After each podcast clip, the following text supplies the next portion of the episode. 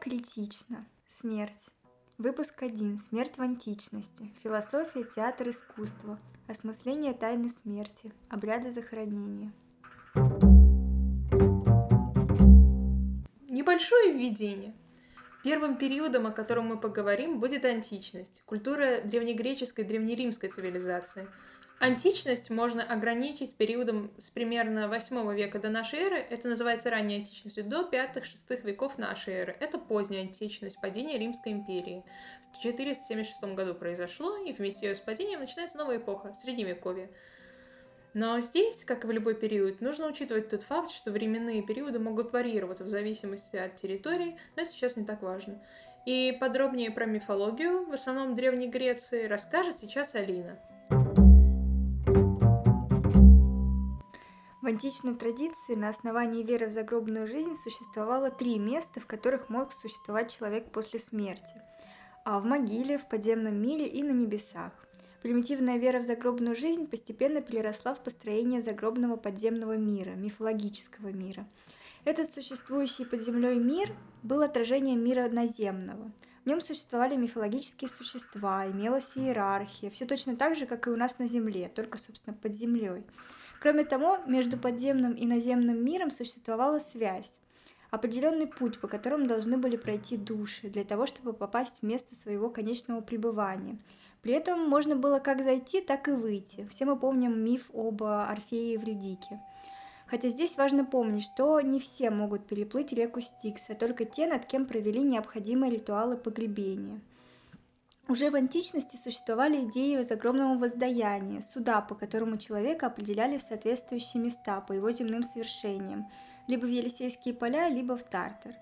Но ко времени классической греческой мифологии, установленной Гомером, Гесиодом, Эсхилом, к началу нашей эры уже не выдерживает ни проверки временем, ни критики философов и ученых.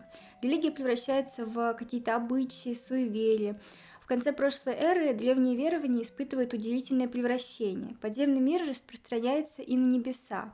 Этот переход описывает Платон в заключении трактата «Государство», где убитый на, на поле боя Эры рассказывает людям после своего воскрешения об устройстве загробного мира и о том, как души умерших распространяются распределяется судом для их дальнейшего места пребывания, либо в подземный мир, либо на небеса, а также описывает кары, которые ждут грешников и тиранов, говорит о реинкарнации душ.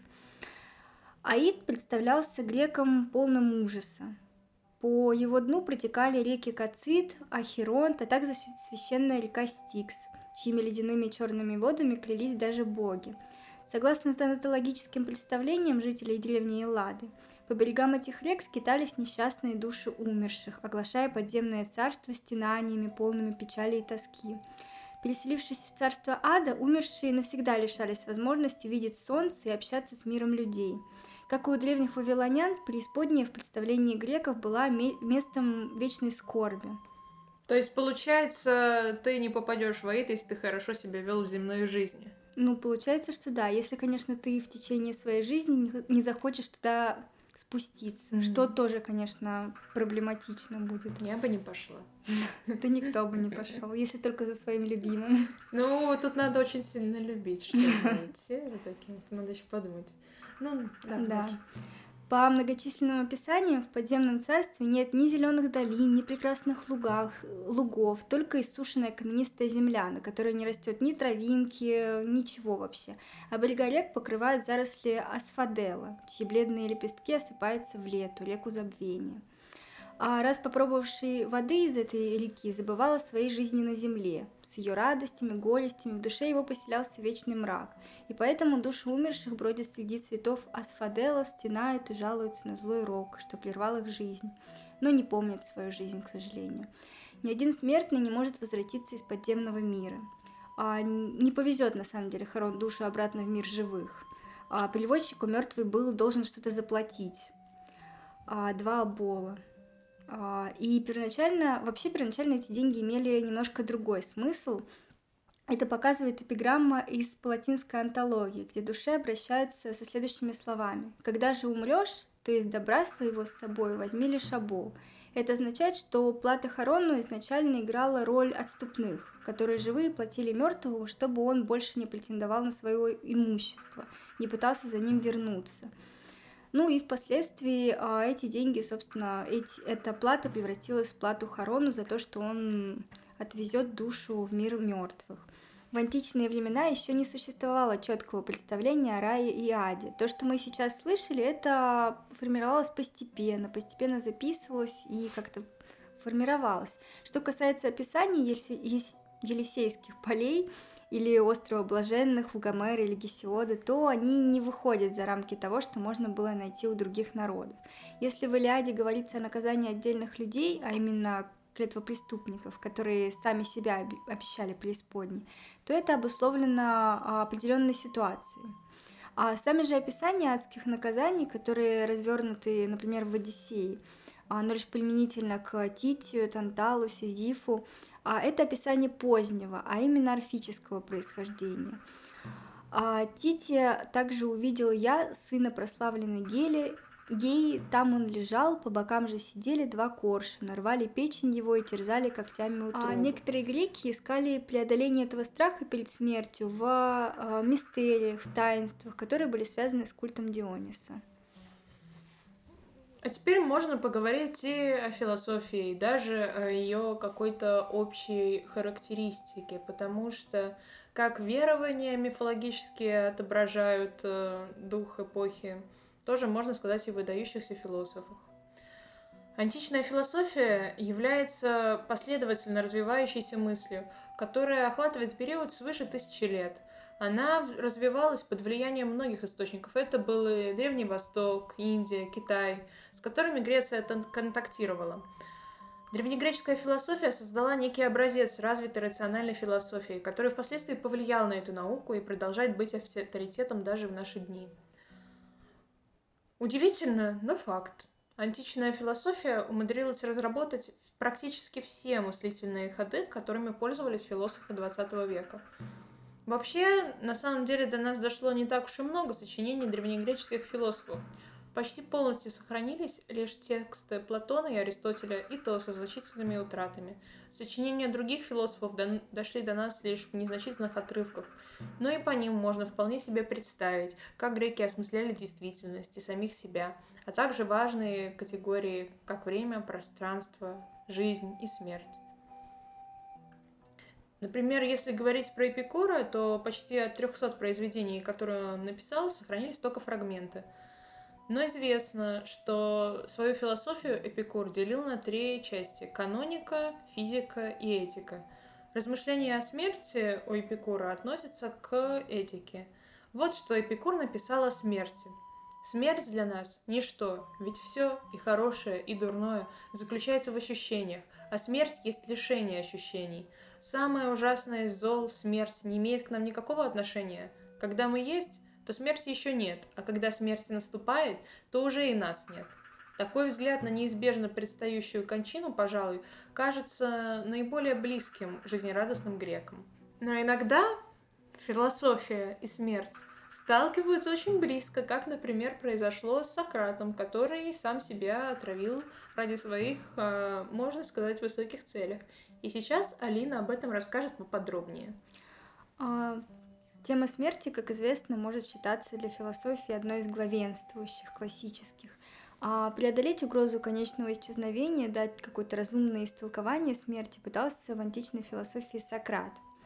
Он знаменит не только его размышлениями, но также и тем, как он принял смерть в 399 году до нашей эры. 70-летнего Сократа обвинили в том, что он портил нравы юноши и вместо общепризнанных богов поклонялся каким-то новым. Завершая свое выступление на суде по этому делу, Сократ э, говорил, похоже в самом деле, что все произошло к моему благу, и быть этого не может, чтобы мы правильно понимали дело, полагая, что смерть есть зло. Сократ утверждает, что смерть действительно есть благо или сладкий вечный сон. Он говорил, так если смерть такова, продолжает он, я со своей стороны назову ее приобретением, потому что таким образом выходит, что вся жизнь не лучше одной ночи. А, или так же, как эм, некоторые приобретения, смерть можно назвать э, таким общением, которое можно сравнить, пожалуй, только с блаженством. А, общение с замечательными умершими мужами Греции, которых, как и добавлял Сократ, там не убивают за поиски мудрости, потому что, помимо всего прочего, тамошние люди блаженнее здешних, еще и тем, что остаются все время бессмертными.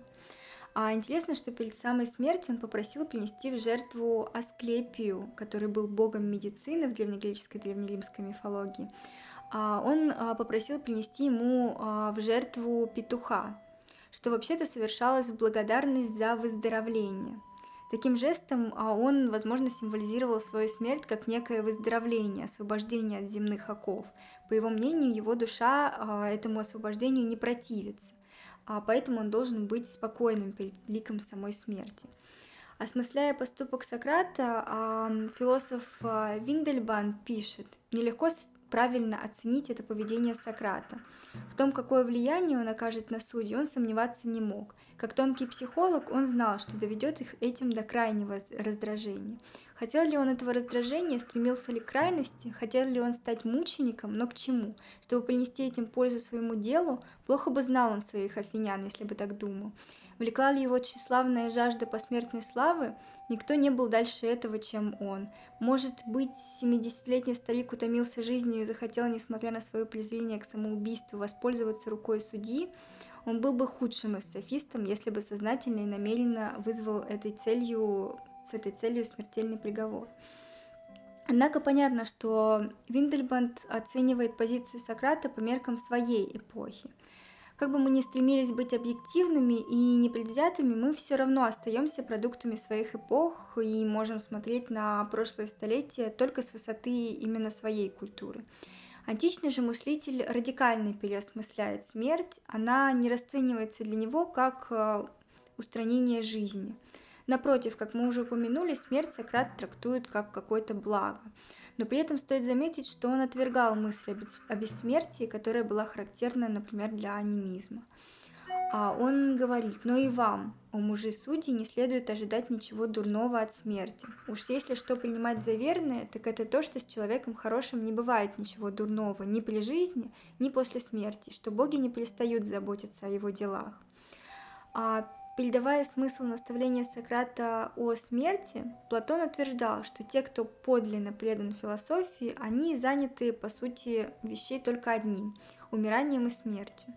Смерть, согласно Сократу, представляет собой отделение души от тела, высвобождение ее из темницы, в которой она находилась, пока длилась э, земная жизнь человека – это воззрение восходит к Корфикам, представителям древнегреческого религиозного движения, которое возникло в VI веке до эры. Важным источником орфических взглядов считается поэма «Нисхождение Орфея в Аид». А, и это как раз интересующая нас тема. Приверженцы этого учения утверждали, что душа сброшена на землю с божественной высоты и заключена в темницу тела концепции Платона а, сном является именно жизнь, а не смерть. Душа же, освобождаясь от тела, обретает а, способность мыслить, чувствовать и понимать гораздо лучше, нежели в то время, когда она заключена в тело, которое как бы мешает душе правильно все чувствовать.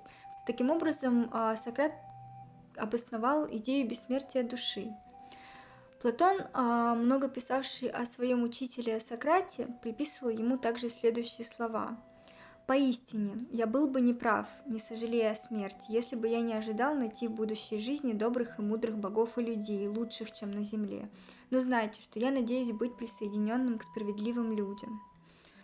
А смерть столь огорчает меня, потому что я надеюсь, что людей ждет нечто другое после этой жизни, и что, согласно древнему изречению, добрым будет лучше, чем злым.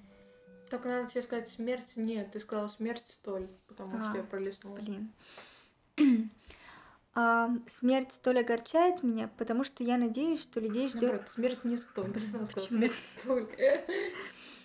Смерть не столь огорчает меня, потому что я надеюсь, что людей ждет нечто другое после этой жизни, и что, согласно древнему изречению, добрым будет после смерти лучше, чем злым. Этими словами он пытался доказать бессмертие человеческой души. В своих текстах он приводил а, пифагорейские идеи переселения души, и уверял, что души могут переселяться. Например, души тиранов в следующей жизни перейдут в души, ну, например, волков или коршунов. а тех, кто был добродетелен в души мирных животных, в тела мирных животных. Для доказательства он приводит закон контрастов. Всем нам очевидно, что сильнейшее вытекает из слабейшего, быстрейшего из самого медленного и так далее. Точно так же из жизни возникает смерть, а из смерти должна возникнуть жизнь. Поэтому, то говорит Сократ, из умершего возникает все живущее, имеющее жизнь. А, ну, в принципе, это вполне можно и сейчас понять эту идею, потому что мы все знаем вот этот круговорот всего в природе. Итак, мы признаем, что живые также происходят от мертвых, как и мертвые от живых. Это служит э, у философов вышеупомянутых неоспоримым доказательством того, что души мертвых существуют где-то, откуда они обязательно возвратятся к жизни. Этим Платон пытается доказать бессмертие души, что станет впоследствии основой его философии. Символично, кстати, что все это звучит из уст его учителя, Сократа, именно в день смерти. О Платоне э, и его философии поговорим поподробнее и расскажет об этом Вероника. Платон создал наиболее яркий образец философии бессмертия. В его сочинениях Тимей, Федор, Федон дается следующая картина – Некий бог, божественный ум, демиург, создавший некую мировую душу или мировое тело, космос, образует также все ее отдельные души и соотносит их с неподвижными звездами. Каждой душе соответствует своя звезда.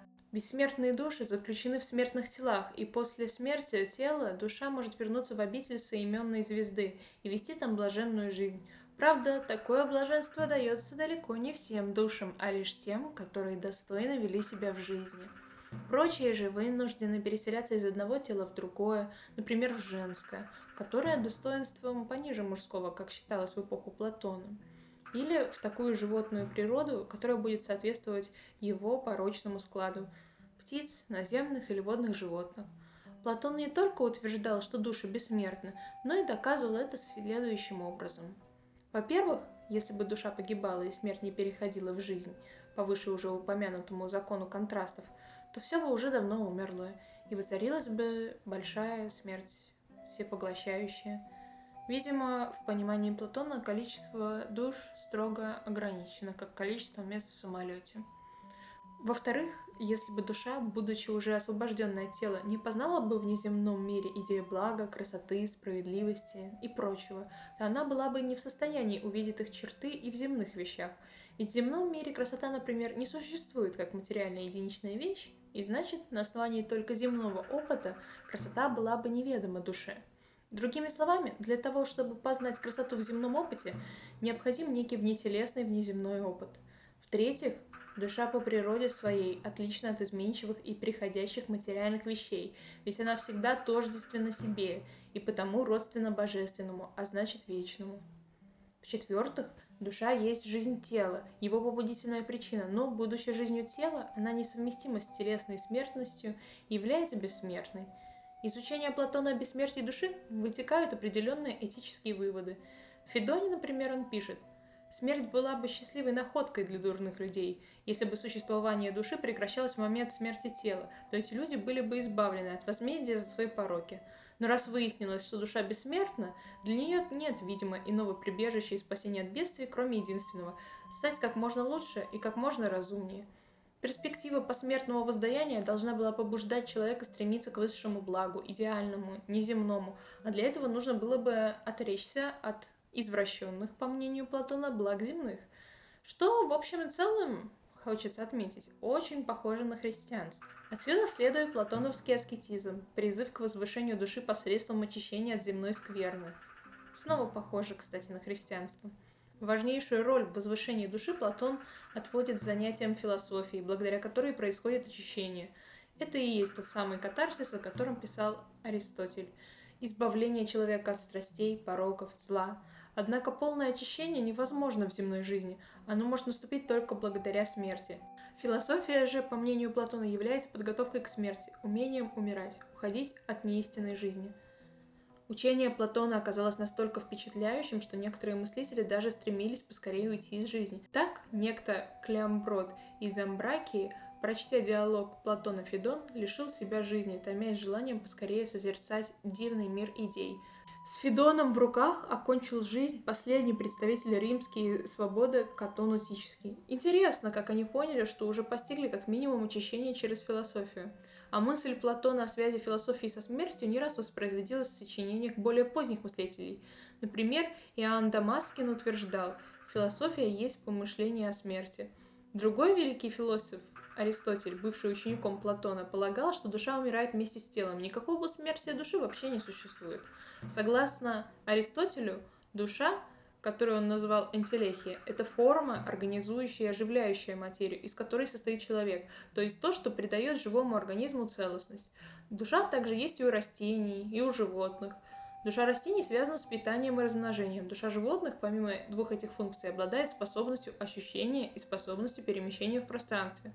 Душа человека, кроме этих способностей, обладает еще способностью к мышлению. Разум — это то, что отличает человека от растений и животных. Разум — это та часть души, которая не погибает вместе с телом, а возвращается к своему первоначалу, высшему принципу, согласно которому и сотворен космос, по мнению Аристотеля.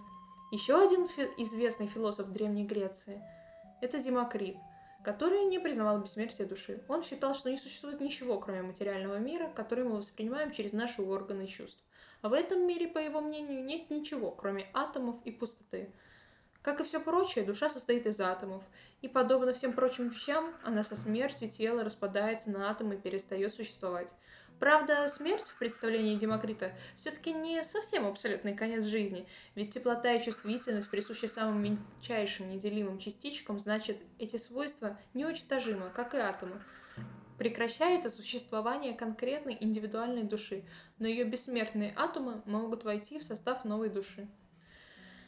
Ой, Алина, думаю, тебе надо говорить о театре Древней Греции.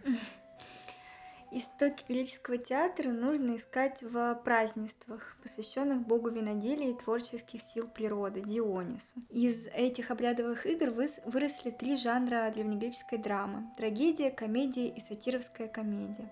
Трагедия отразила серьезную сторону дионисийского культа, комедия – карнавально-сатирическую, сатировская же драма сформировалась как некий средний жанр – Попробуем разобраться, кто такой Дионис и что отражали связанные с ним ритуалы, откуда взялась трагедия и причем вообще тут смерть.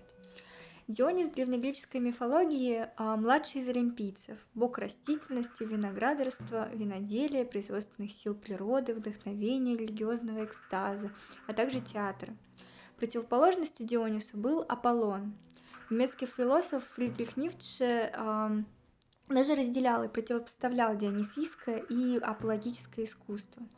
А, девизом Аполлона можно назвать а, фразу «знай меру». Если отталкиваться от дионисийского культа, то ее можно трактовать как а, некий страх перед самим собой, перед демоническим началом природы в самом себе. Культ Диониса же освобождал человека от рассудка, правил, запретов и провозглашал единение с мирозданием – с мирозданием, где все кружилось в безумном танце. Ибо небо и земля, звери люди, жизнь и смерть, боль и наслаждение, все это кружилось в каком-то безумном неистовстве. Том Мур писал, утверждать дионисийское начало значит признавать и понимать ту роль, которую играет в жизни боль и смерть, приветствовать весь спектр ощущений от жизни до смерти, от боли до экстаза, включая травматический опыт. А в дни дионисийских празднеств греки устраивали карнавальные шествия Диониса сопровождаемого пышной свитой. Затем вокруг бога собиралось плотное кольцо участников, которые совершали ритуальные убийства Диониса, отождествляемого с проросшим зерном. Дионису необходимо было убить и бросить на землю, чтобы он воскрес, подобно весенней природе. Неизбежная смерть стала стержнем греческой трагедии и придала ей величие, которое способно вызвать катарсис. Неизбежности смерти заключалась трагедия для жизнелюбивого Эллина, которому нужно было бы искать в себе силы для преодоления страха смерти и для оправдания смерти, ибо греки так и не смогли выработать какого-то позитивного или, по крайней мере, философски равнодушного отношения к смерти. Заслугой греческой культуры является ее максимальная адаптация к реально существующему миру и воспевание человека, но слабой стороной, в свою очередь, можно считать игнорирование мистики, которая не воспринимается на зрительно-чувственном уровне. При этом, а, несмотря на такую свободу трактовки, в постановках, а, в постановках смерть персонажа всегда звучала за сценой. Поскольку считалось неуместным показывать убийство на виду у публики. И наоборот, есть научные аргументы в пользу того, что смерть в греческой трагедии изображалась за пределами сцены в первую очередь из-за драматических соображений, а не из-за ханжества или чувствительной аудитории. Да и вообще, в принципе, когда что-то где-то страшное происходит за углом, это всегда вызывает больше каких-то нервных чувств, чем если это происходит перед глазами. Как в Древнем Риме помнили о смерти и готовились к ее приходу? Зажиточный римлянин знал наверняка, что в случае его кончины его похороны пройдут по высшему разряду. Тело будет передано в опытные руки бальзамировщиков из похоронной конторы. конторы. Там же будут наняты лучшие плакальщицы, носильщики и музыканты. С лица покойника снимут посмертную маску, которую во время процессии наденет мим. И, безусловно, похороны будут невероятно торжественными, потому что в шествии примут участие все именитые предки – вернее, актеры в их посмертных масках. Но это не важно, потому что этим отличаются по-настоящему пышные похороны знатного римлянина. Излишне говорить, что бедняки были не в состоянии позволить себе ни одну из подобных церемоний и даже, видимо, не располагали четырьмя рабами, чтобы нести их гроб. У них зачастую не было могилы, их зарывали в общую яму на общественном кладбище – для того, чтобы избежать подобной участи, были образованы небольшие общества взаимопомощи, клубы или объединения, похоронные коллегии. Богатый материал об отношении живых к мертвым в античной Италии, о том, как римляне чтили память умерших, содержит эпитафии – Надгробные надписи сохранили для нас мало сведений о времени жизни, о биографии тех, кто покоится под этими могильными плитами. Зато на, на могильных плитах э, мы можем встретить просто огромное изобилие размышлений о скоротечности всего сущего, сетованиями на краткость человеческого века, горькими сожалениями о преждевременно ушедших из жизни молодых женщинах и юношах. Иногда эпитафии раскрывают также причины и обстоятельства смерти – Отдельно хочется заострить внимание на репрезентациях феномена смерти в сатиристических произведениях римских поэтов Марциала и Ювенала. Они очень многообразны. В первую очередь мы здесь будем говорить про эпиграммы Марциала и сатиры Ювенала. Многообразие проявлений людских пороков и страстей в пространстве художественных текстов, эпиграмм и сатир символизирует слабость и развращенность человеческой души и, кроме того, демонстрирует, что результатом их пагубного воздействия нередко является смерть. В общем, развращенность человеческой души ведет к смерти. Это такой поэтический древнеримский дисклеймер. Есть что-то такое поучительное в да. этом. В других случаях смерть символизирует рок. Безвременно почившие дети молодые люди часто упоминаются в эпиграммах Марциала как доказательство превратности и судьбы, лишающих жизни наиболее чистых, не подверженных разрушающему действию порока лиц. Их смерть символизировала в эпиграммах тщетность надежд на светлое будущее. Для населения Древнего Рима первостепенное значение имело сохранение в памяти последующих поколений образа ушедшего человека. Высокая смертность детей – Сложившиеся традиции стоического отношения к гибели малолетних и шаблонный характер эпитафий, перечислявших лишь имена погибших и дарителей надгробий, не позволяет даже создать образ этого погибшего ребенка. В связи с этим значимость эмоциональных описаний преждевременно ушедших из жизни детей у Марциала состоит в том, что они берут на себя функцию коммеморации, то есть сохранения памяти о невинных младенцах. Ювенал также обращает внимание на несправедливость судьбы. У поэта, однако, она проявляется в пронзительных сентенциях об рациональности, бессмысленности смерти, уносящей жизни людей в результате природных катаклизмов, несчастных случаев и нелепых случайностей. Так автор отмечает, что теснота городских улиц, скучность построек, особенно в пределах центрах вечного города, множили число непреднамеренных убийств способствовали распространению пожаров, заболеваний, от которых в одинаковой степени страдали мужчины и женщины, взрослые и дети.